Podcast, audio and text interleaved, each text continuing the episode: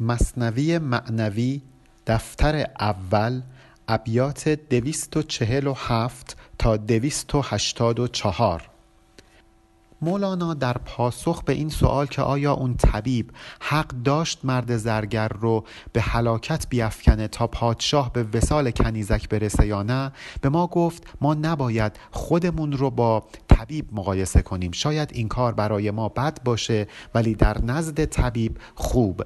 در همین راستا داستان بقال و توتی رو برای ما بیان می‌کنه. میگه بود بقال و وی را توتی خوشنوایی سبز گویا توتی. یک بقالی بود که یک توتی داشت خیلی خوشنوا بود و سبز رنگ بود. در دکان بودی نگهبان دکان نکته گفتی با همه سوداگران.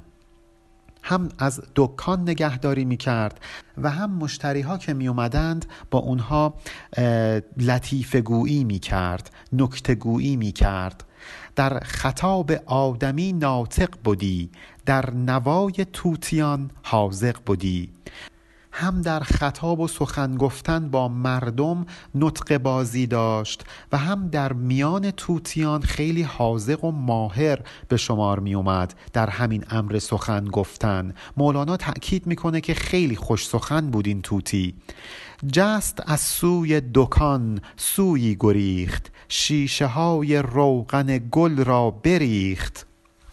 البته در بعضی از نسخ ابیاتی قبل از این بیت اومده که مضمونش این هست که یک روز صاحب دکان رفته بود منزلش و به توتی گفته بود که تو نگهبان منزل باش. ناگهان یک گربه وارد مغازه میشه تا یک موش رو شکار کنه. توتی هم میترسه و از ترس جانش میپره این ور ور. جست از سوی دکان سوی گریخت. شیشه های روغن گل را بریخت. در همین همین فرار کردن ها می‌خوره به روغن گل سرخ که خیلی هم گرون قیمت بوده و اونها رو میریزه. وقتی هم که بقال برمیگرده از سوی خانه بیامد خاجه اش بر دکان بنشست فارق خاجه وش. بعد بقال که خاجه این توتی بوده یعنی بزرگ و مهتر و صاحب این توتی بوده از خانه میاد به مغازه و خبر نداشته که چه اتفاقی افتاده. مثل بزرگان مثل مهتران بر سر جاش تو مغازه می نشینه دید پر روغن دکان و جامه چرب. بر سرش زد گشت توتی کلز ضرب وقتی این صحنه رو می‌بینه بقال می‌بینه که هم لباسش چرب شده دکان پر از چربی شده می‌زنه تو سر این توتی و توتی هم در اثر این ضربه کاکلش میریزه و کچل میشه. روزکی چندی سخن کوتاه کرد. مرد بقال از ندامت آه کرد. توتی چند روز سخن نگفت و مرد بقال از این کرده خودش پشیمان شد. ریش بر می‌کند و می‌گفت ای دریق کافتاب نعمتم شد زیر میق بقال بیتابی می‌کرد ریش خودش رو می‌کند و می‌گفت ای افسوس که این آفتاب نعمتی که داشتم رفت زیر ابر. یعنی این کلام توتی و این نوای توتی که بسان نعمتی برای من بود دیگه وجود نداره نابود شده. دست من بشکسته بودی آن زمان چون زدم من بر سر آن خوش زبان. کاشکی دستم شکسته بود وقتی اون لحظه که می‌خواستم بزنم بر سر این توتی خوش زبان. هدیه ها می‌داد هر درویش را تا بیابد نطق مرغ خیش را. نظر می کرد به فقرا کمک می کرد تا بلکه نواب این توتی برگرده. بعد سه روز و سه شب حیران و زار بر دکان بنشسته بود نمیدوار سه روز و سه شب سپری میشه. بقال همینطور حیران و زار بر دکانش نشسته بود. ناامید نمیدوار متضاد امیدوار هست که میگه بقال ناامید و گریان و حیران در دکانش نشسته بود. می نمودان مرغ را هر گون شگفت تا که باشد کندر آید او به گفت. بقال برای اون توتی هر گونه کار شگفت و عجیب غریبی که بلد بود انجام می‌داد. هر گونه صدایی که می‌تونست در می آورد از خودش شکلک در می آورد تا اینکه این توتی شاید به نقم سرایی برگرده. جولقی سر برهنه میگذشت. تا سر بیمو چو پشت تاس و تشت در همین اسنا یک درویشی سر برهنه و موی تراشیده از اونجا رد می شد سرش مثل پشت تاس و تشت صاف بود. جولقی به یک سری قلندر گفته می شد که موهای سر و صورتشون رو می تراشیدن یک لباس خشنی بر تن می کردن و این لباس از پاره ها و تکه های رنگارنگی تشکیل شده بود که دلق مرقع بهش گفته می شد جولقی یعنی کسی که جولق یا همون جوال یا خرقه خاصی بر تن داره. توتی در گفت آمد در زمان.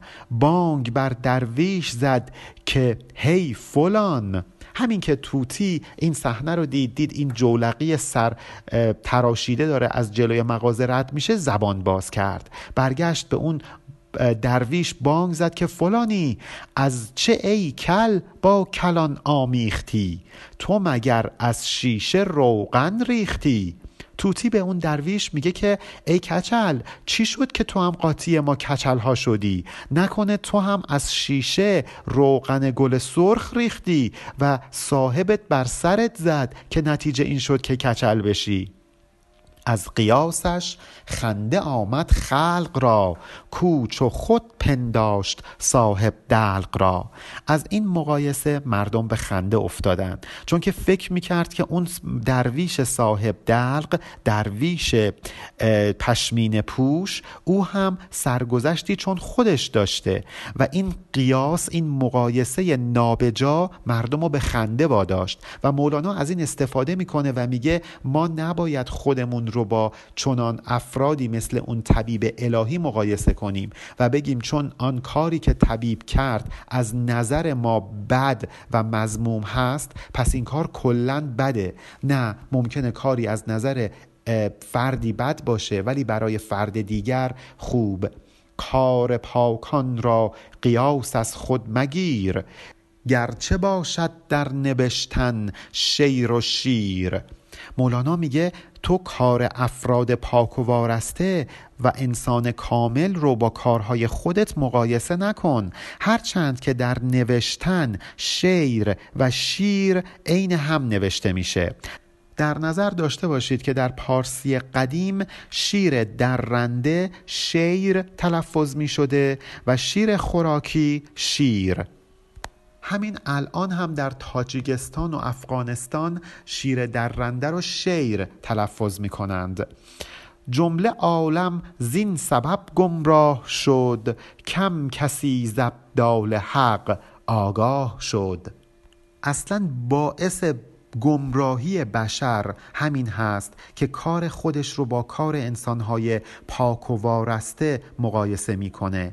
ابدال حق ابدال یعنی بدل شدگان. اونها اون فرقه ای از صوفیه اون گروهی از صوفیه که صفات زشت بشریشون رو تبدیل کردند به صفات نیک الهی.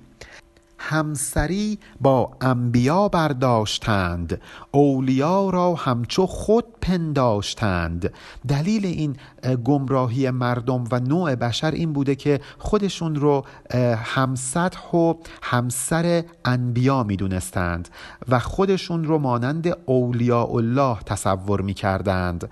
گفته اینک ما بشر ایشان بشر ما و ایشان بسته خوابی مخر. این بشر ظاهربین با خودش گفته که خب ما بشریم انبیا هم بشر هستند. هر دوتامون وابسته به خواب و خوراک هستیم. خر در واقع تلفظ خور هست که در ابیات مولانا ما زیاد می‌بینیم که خور نوشته میشه ولی خر خونده میشه.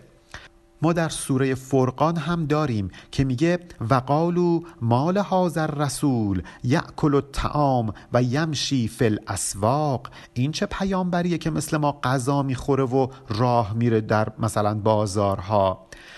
بنابراین این نوع برداشت و این نوع مقایسه باعث گمراهی نوع بشر شده.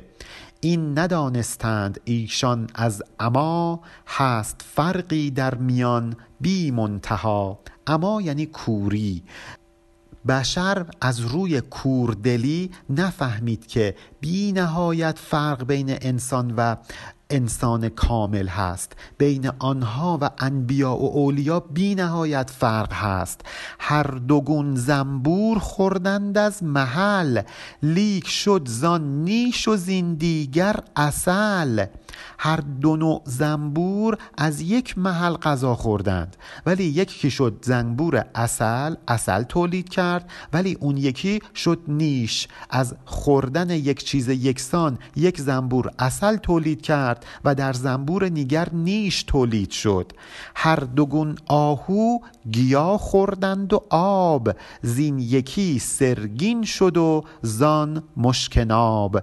هر دو آهو یک غذا خوردند یک گیاه رو خوردند. ولی نتیجه این خوراک در آهوی خوتن مشک شد و در آهوی دیگر این خوراک تبدیل به مدفوع شد. هر دو نی خوردند از یک آب خر. این یکی خالی و آن دیگر شکر. هر دو نوع نی از یک محل آب خوردند. اینجا آبخر در واقع همون آبخور هست یعنی آبشخور در هر دو نی یک تغذیه وارد شد ولی یکیش پوک شد ولی اون یکی شد نیشکر و پر از شیرینی و شکر. صد هزاران این چونین اشباه بین. فرقشان هفتاد سال راه بین. مولانا میگه اگه بخوام براتون مثال بزنم صد هزار تا چنین مثال های نظایر این مثال ها می‌تونم براتون بیارم. که دو موضوع با هم چنان فرقی دارند که انگار هفتاد سال بینشون فاصله است. یک مثال دیگه این خورد گردد پلیدی زو جدا آن خورد گردد همه نور خدا. یه نفر غذا می‌خوره و درش پلیدی به وجود میاد و دیگری هم همون غذا رو می‌خوره ولی یک پارچه نور خدا و نور الهی میشه. این خورد زاید همه بخل و حسد آن خورد زاید همه عشق احد. یه نفر غذا می‌خوره و نتیجه این غذا خوردن میشه بخل و حسد. صفات مزموم آن خورد آن یکی آن یک نفر دیگه هم همون غذا رو می‌خوره ولی نتیجهش میشه عشق احد عشق الهی عشق به خدای واحد. این زمین پاک و آن شورست و بد این فرشته پاک و آن دیوست و دد. یک مثال دیگه انبیا و اولیا مثل زمین پاک و حاصل خیزند این زمین پاک وان شور است و بد. ولی کافران مثل شورزار یکیشون فرشته پاک هست دسته اول یعنی انبیا. ولی دسته دوم که شور است و بد اینها مثل دیو است و دد. اینها مثل دیون مثل جانورن جانوران وحشی. هر دو صورت گر به هم ماند رواست. آب تلخ و آب شیرین را صفاست. چه فرقی می‌کنه؟ چه آب تلخ باشه چه آب شیرین باشه؟ خیلی صحنه باصفایی داره. ولی وقتی این رو میچشی شما متوجه میشی که یکی از این آبها چقدر گوارا هست و اون آب دیگه مثل زقوم غیر قابل خوردن. بنابراین از روی صورت اگر دو چیز شبیه هم بودند دلیل نمیشه که محتوا هم شبیه باشه. جز که صاحب ذوق کشناسد. بیاب. او شناسد آب خوش از شور آب. چه کسی به جز آدم صاحب ذوق جز کسی که قوه زائقه با کیفیت داره می‌تونه فرق بین آب شیرین و آب شور رو درک بکنه؟ فقط آدمی که صاحب ذوق هست یعنی زائقه داره متوجه این تفاوت می‌تونه بشه. در حالی که ظاهر ممکنه که یکسان باشه.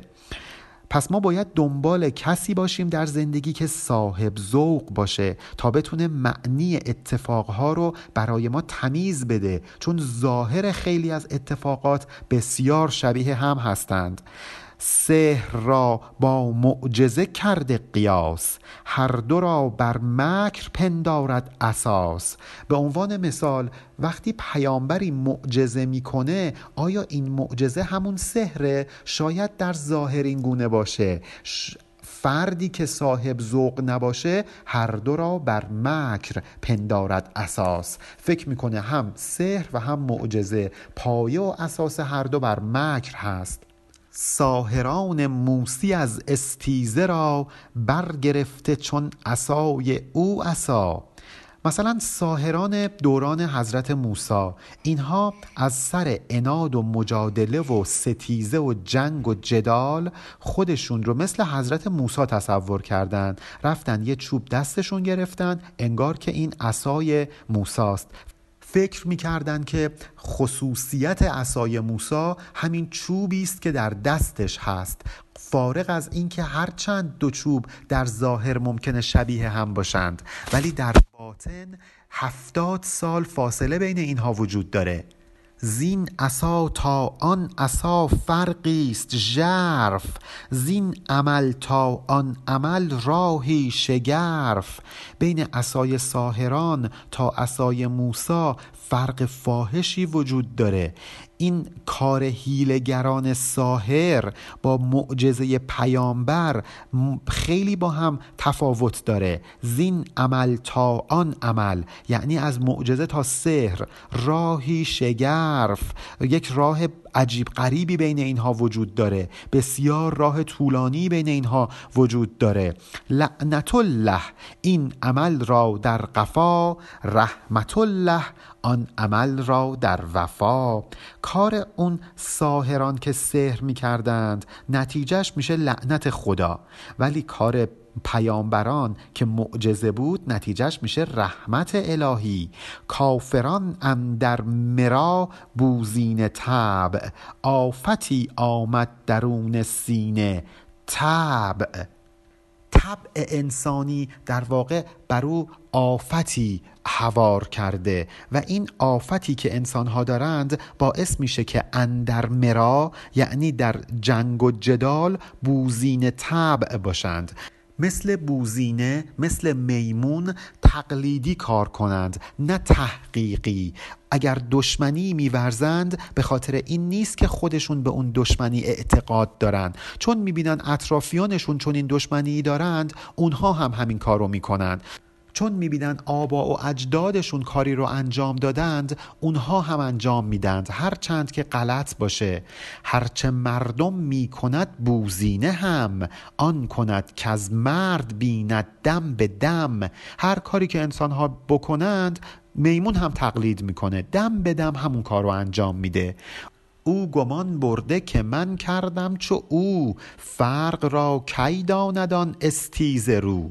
با خودش اون میمون فکر می‌کنه که خب انسان داره کاری انجام میده. منم مثل انسان دارم این کار رو انجام میدم.